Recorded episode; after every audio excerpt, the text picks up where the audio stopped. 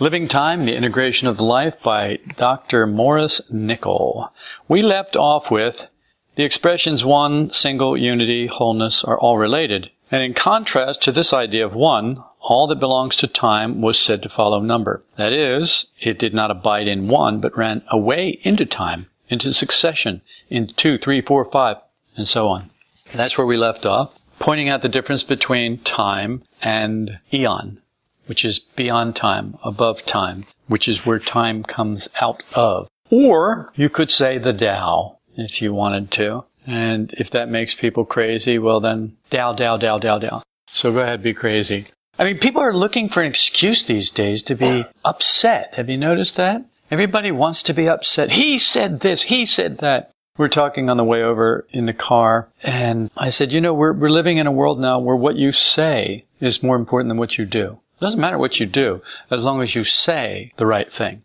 So you can do anything you want, just say the right thing. Appear to be nice. You can be the nastiest, cruelest, most hateful being on earth, but sound like you're sweet and loving. And that's all that people care about. That's all they want. That's enough.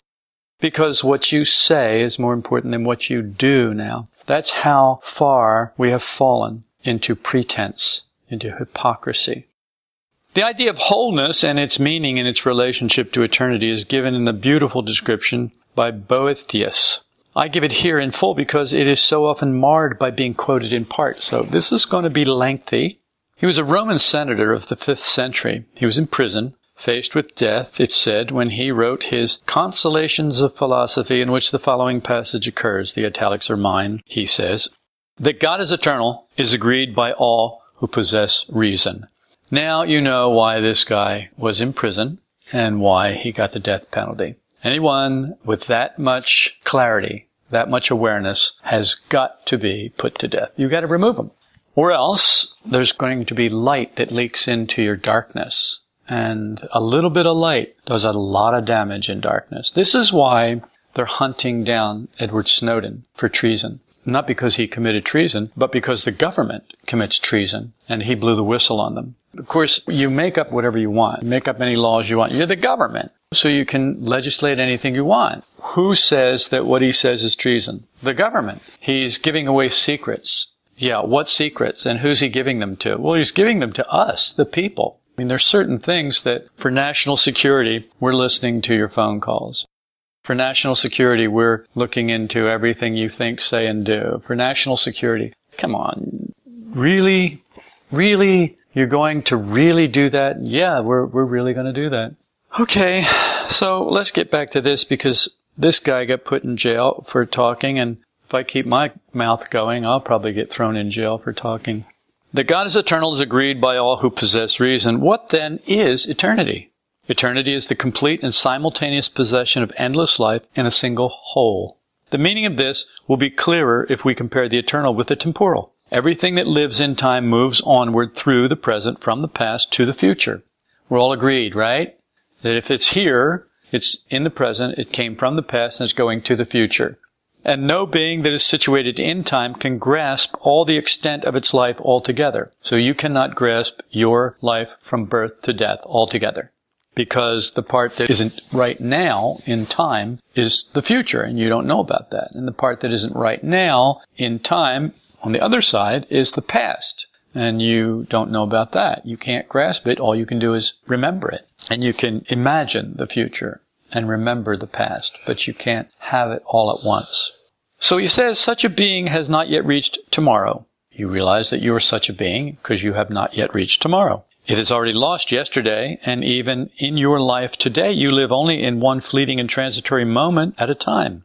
Thus, that which is subject on the conditions of existence in time, even though it has never begun to be and never ceases to be, as Aristotle held that the universe is without beginning or end, yet is not on that account a thing that can be rightly deemed to be eternal.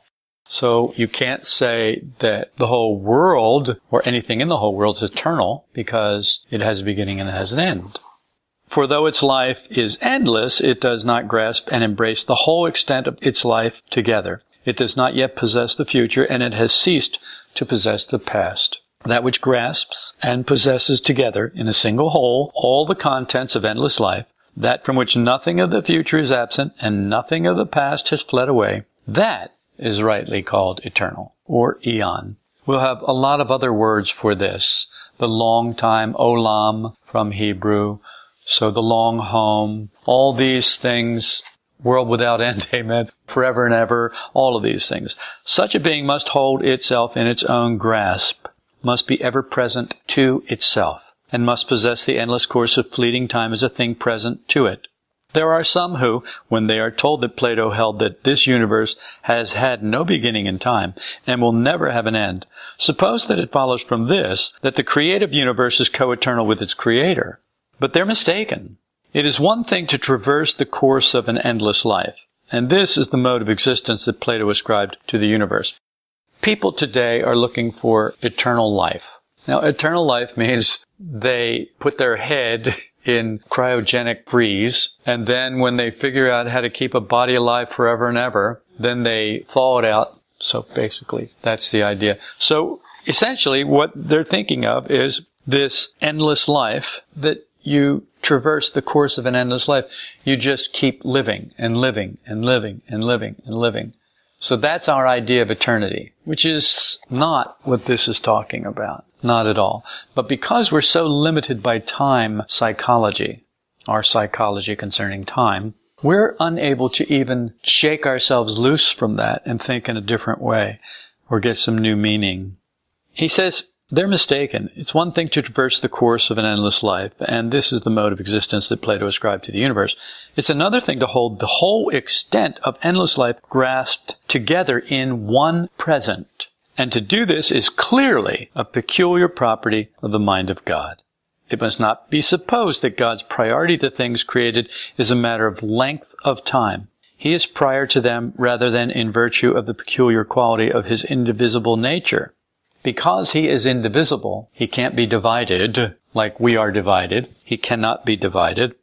There is no priority because there is no time, because there is no separateness. There is no this and that. If you can't be divided, then you're one. And if you're one, the only way for there to be two is for you to be divided. But if you're indivisible, there can be no two. I'm not going too fast for you, am I? You should see your faces. at least you're thinking. It's math. It's math. It's way beyond math. The unending movement of things temporal is an imitation of the unchanging presence of the life that moves not.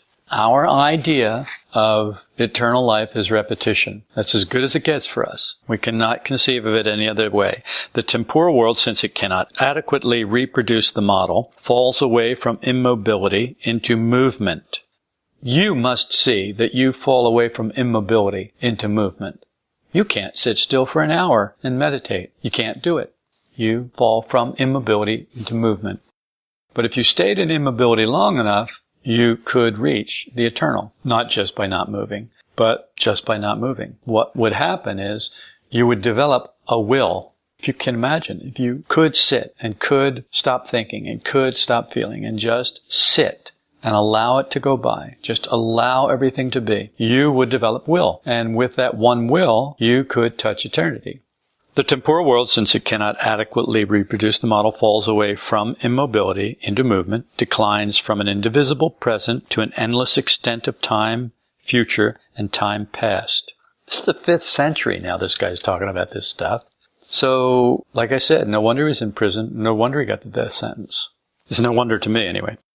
It is unable to hold all the contents of its life in its possession altogether, but by never coming to an end, it seems to make some attempt at rivaling that which it cannot fully realize in its own being. We cannot fully realize eternity in our own being as we are. So the best thing we can do is think of a life that doesn't end. But what life doesn't end? Well, this life. But we're not talking about this life. Remember, this is living time and the integration of the life not this life.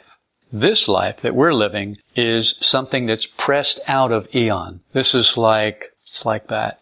I don't know how else to say it right now. It seems to make some attempt at rivaling that which it cannot fully realize in its own being. It binds itself to such a present as the fleeting moment supplies. you must see that we are bound to the present that this fleeting moment provides for us. And that present, since it is a sort of copy of the abiding present, bestows on all beings which possess it an appearance of existence. We don't like this either. You have an appearance of existence. This body is only an appearance of existence. It's not going to last. It's an appearance of existence. And when this disappears, everybody will say, you don't exist anymore. She's gone. He's gone. So that's how locked into this we are. But since that momentary present could not abide, it hurried forward along the endless path of time. So it came to pass that it made continuous by its movement a life, the whole contents of which it had not power to grasp together by abiding. You can't abide in your whole life. You can only abide in this present moment. So therefore you cannot grasp your whole life. You get it? I love this guy, this dead senator, dead Roman senator. He was probably the last good senator. I mean, in any in any country, in any time, I just think it's so funny. If you've been watching, has, has anybody read the news? I don't watch the news, but has anybody read anything about the news? What did they say about the Republicans seized control of the, uh, the Senate. And I just thought, this is so funny. They seized control because the voters gave them control. But no, they seized control. You can always tell which side of the fence the press is on by the way they report it, by the words they use. The Republicans seized control. In other words, this is a great coup, a coup d'etat. They have stolen it. They've seized it. They've taken it away from the rightful owners by, you know, some chicanery or some force or some sleight of hand. And I just think, no. Actually, what happened is they polled people coming out of their polling places and they found that 78% of the people who voted said the country's going in the wrong direction. So they have no faith in the government. What? 78% of the people say it's not right.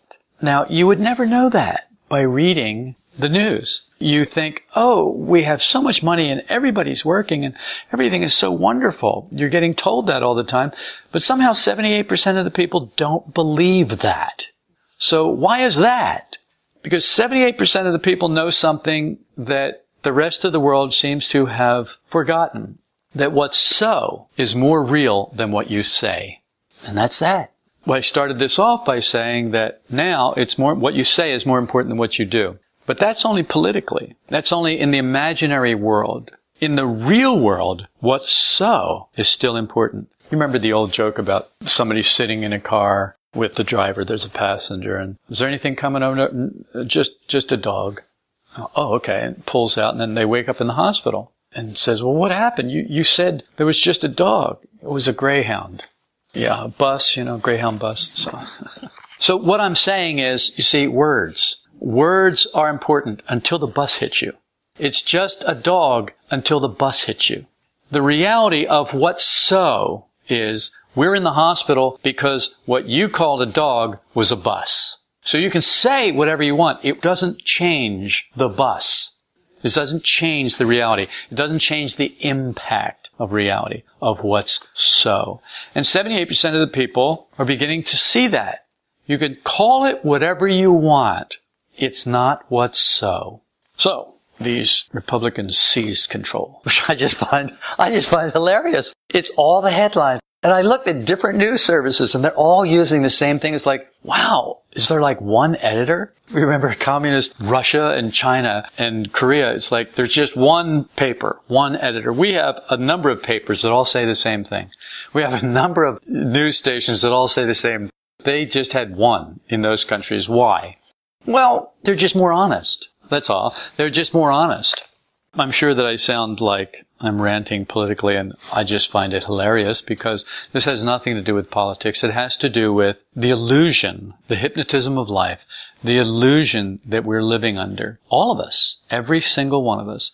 And anyone who wakes up enough to point it out either gets thrown in prison waiting to be killed, has to go running around from country to country hiding, or is dead.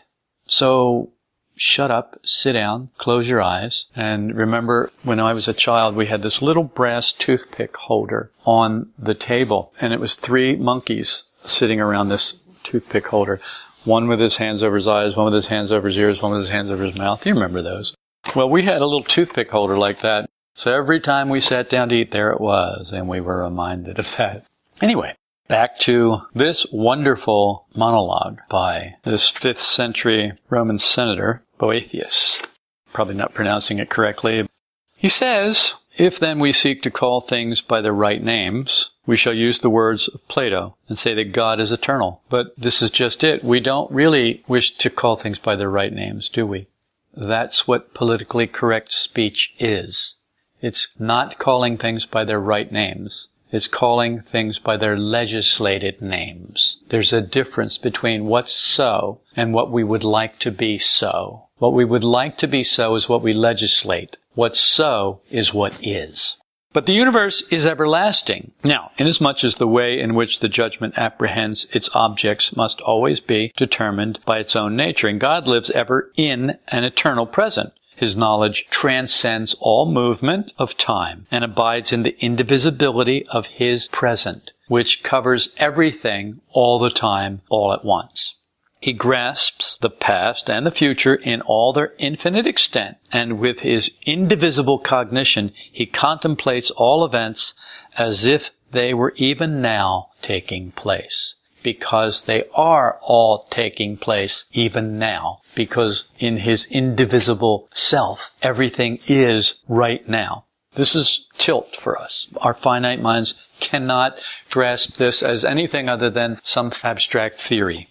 All right, that's the end of what Boethius has to say. The full fruition of the universe is now and ever in eternity, and this is eon. Now and ever is in eternity, and this is eon. The full fruition of the universe. What does fruition mean? Everything is mature, everything is final, everything is complete, whole, done. Like fruit that's ripened, it's done. Bing! Turkey's done. We've already found this thought in Averroes. Whether, I hope he's Spanish, Averroes.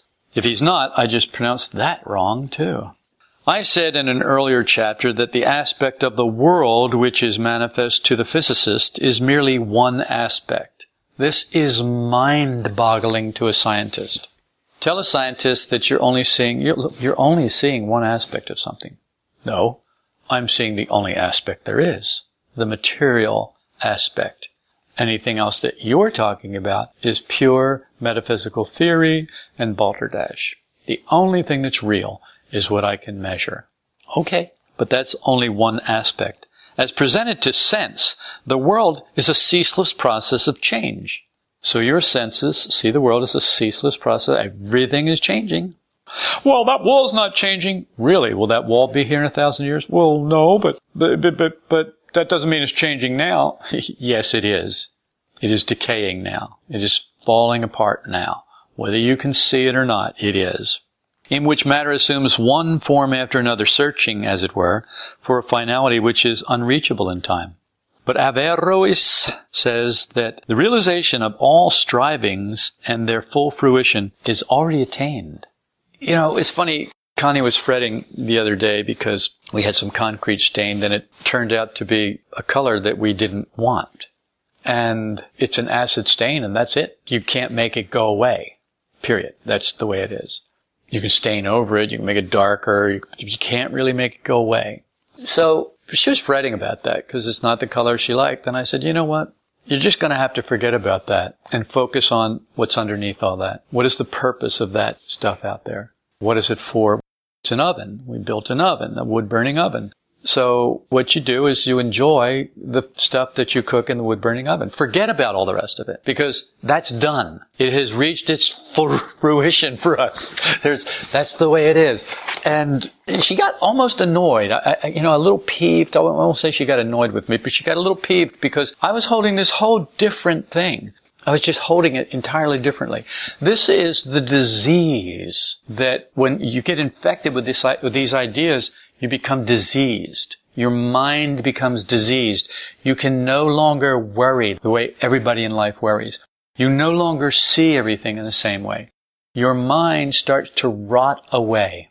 And what you're left with is consciousness being. And being is really truly apart from all of this that we know about. All of this decaying stuff all around us. All of that is not being. It's changing. Being is in eon. Being is in your long home. Being is in olam. Being is in Tao.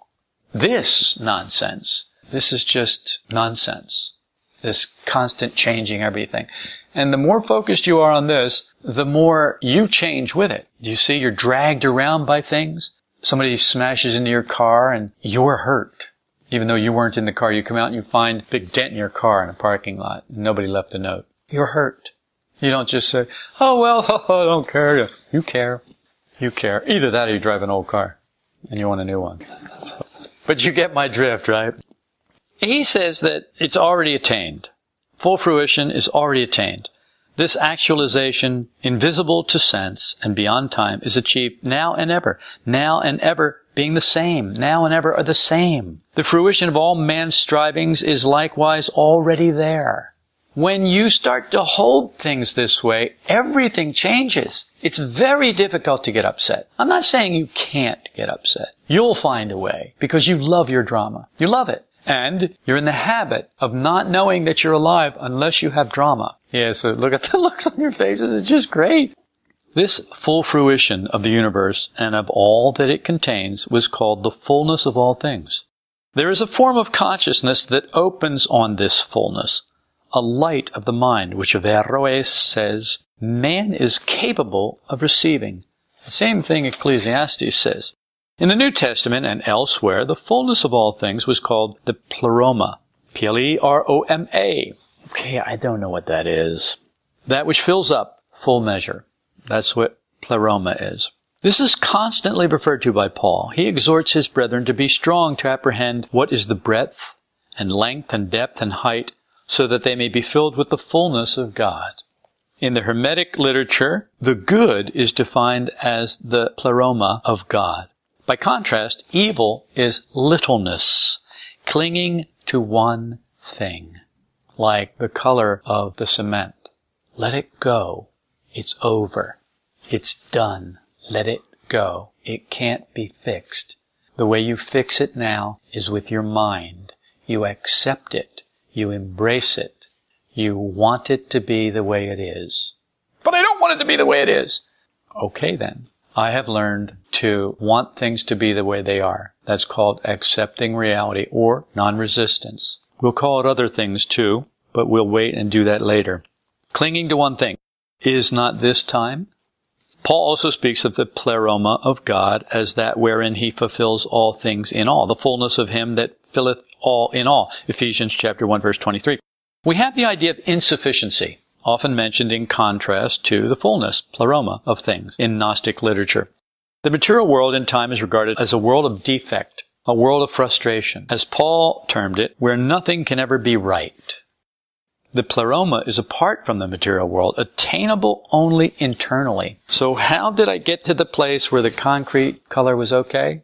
Well, I did it internally because I went out there and I did everything I knew how to do to the concrete externally. I got it the best that I could make it.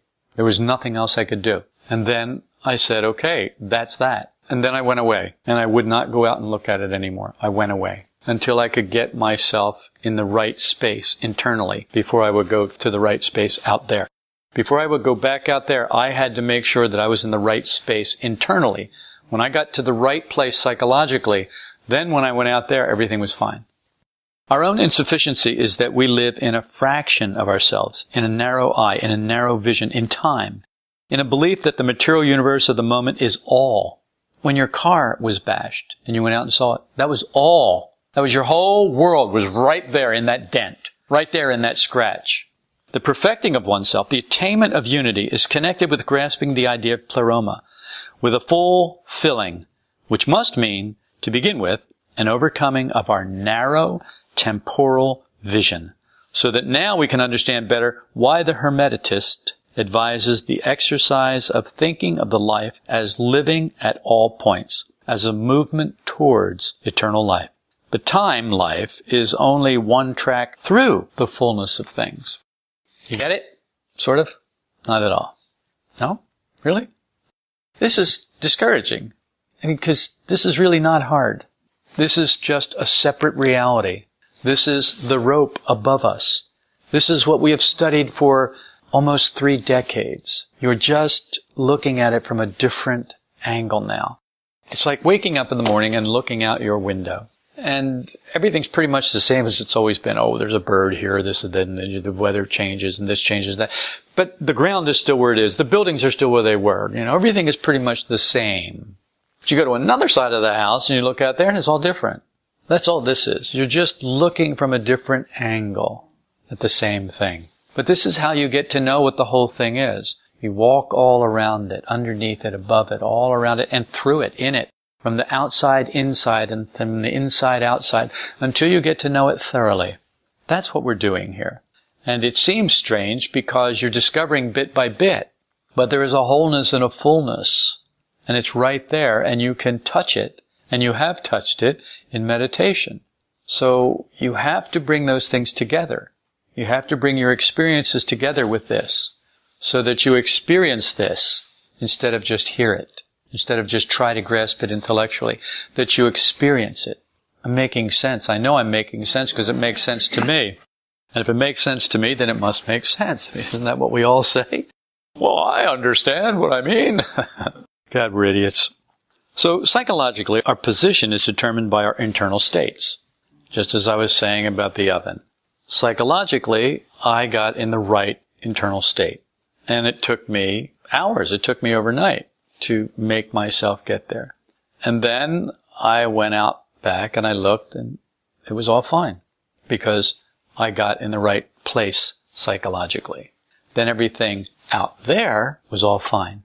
But it's only fine when you're in the right place psychologically. If you're in the wrong place psychologically, nothing out there is fine.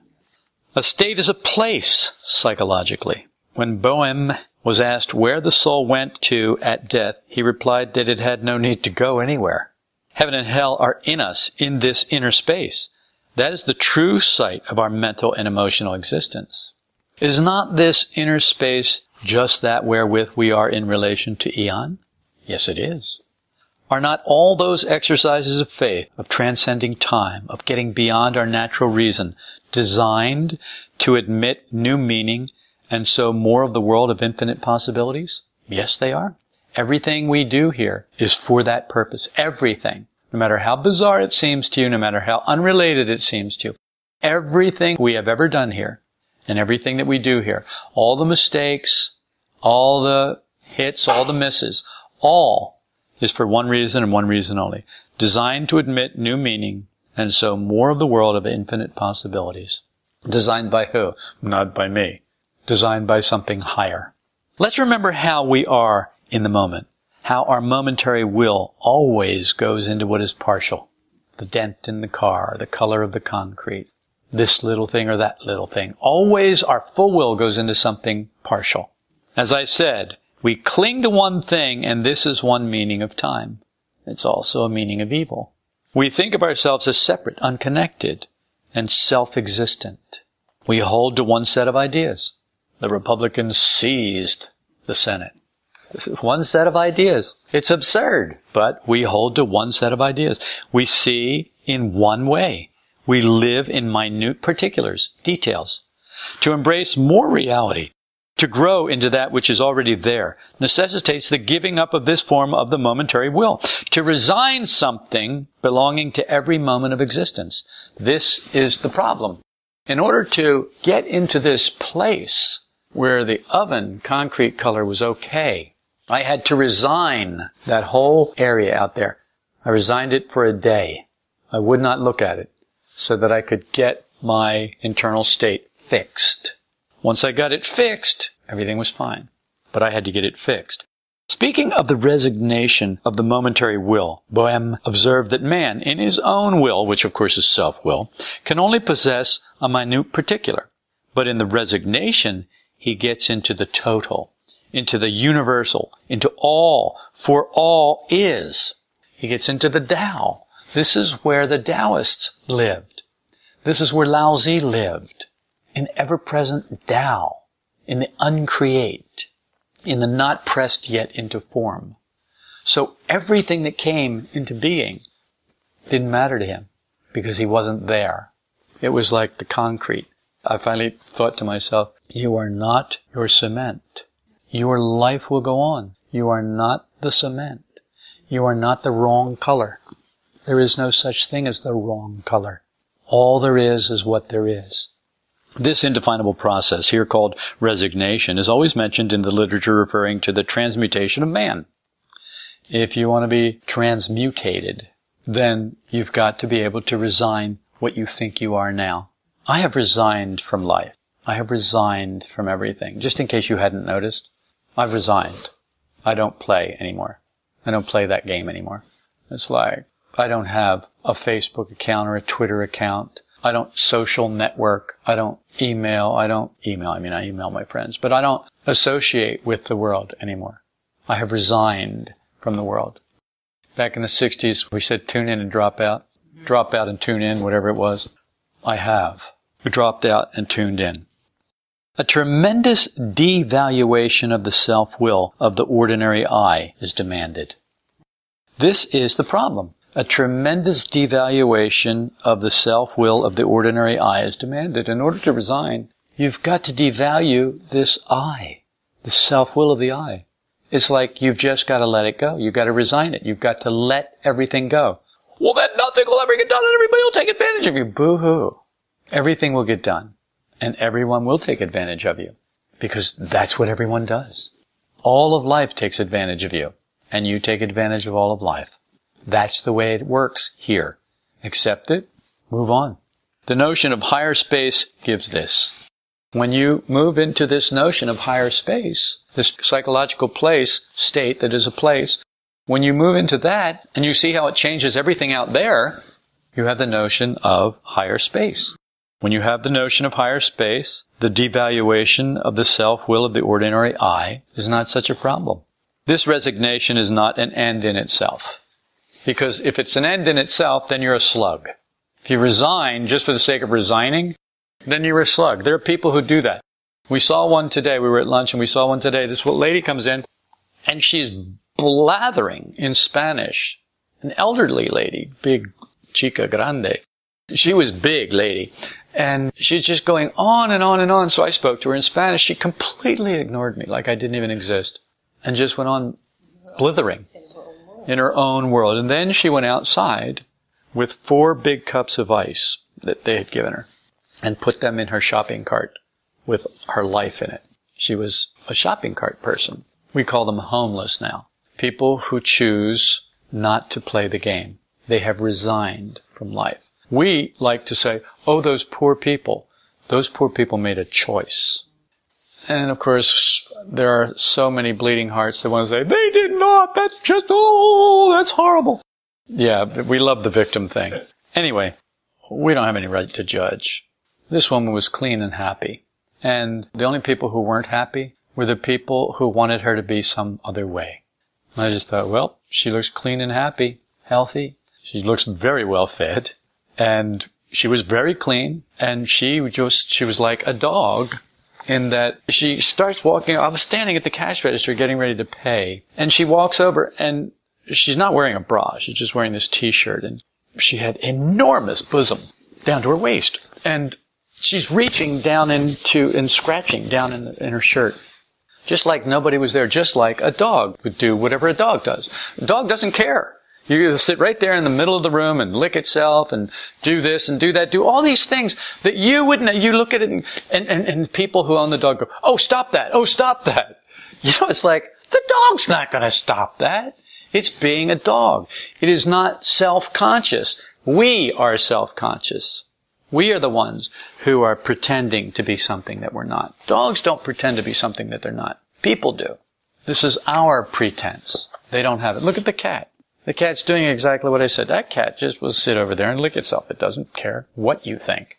It doesn't even know you exist. It won't know you exist until it wants to be petted or eat or warmed by getting on you and get warm, you know, whatever. So, he says, the resignation is not an end in itself. Above all, it is not a moral end. But see, we make everything moral. The homeless lady today, we have made that a moral issue. It's not enough that she's happy. We want her to be like us, unhappy. It's not enough that she doesn't have any bills. We want her to be like us, responsible, burdened, God, we're sick. It is a means toward an end through which a man comes into the ground wherein all lies in eternity. And from being poor, he becomes rich. Now, the thing about this lady, this homeless lady, is she's rich. She was happy. She was clean. She was well fed. She was healthy. Not a tooth in her head. But that didn't bother her at all. But it bothers us. She doesn't have any teeth. Somebody needs to buy her some teeth so that when she smiles, I feel comfortable. Whatever.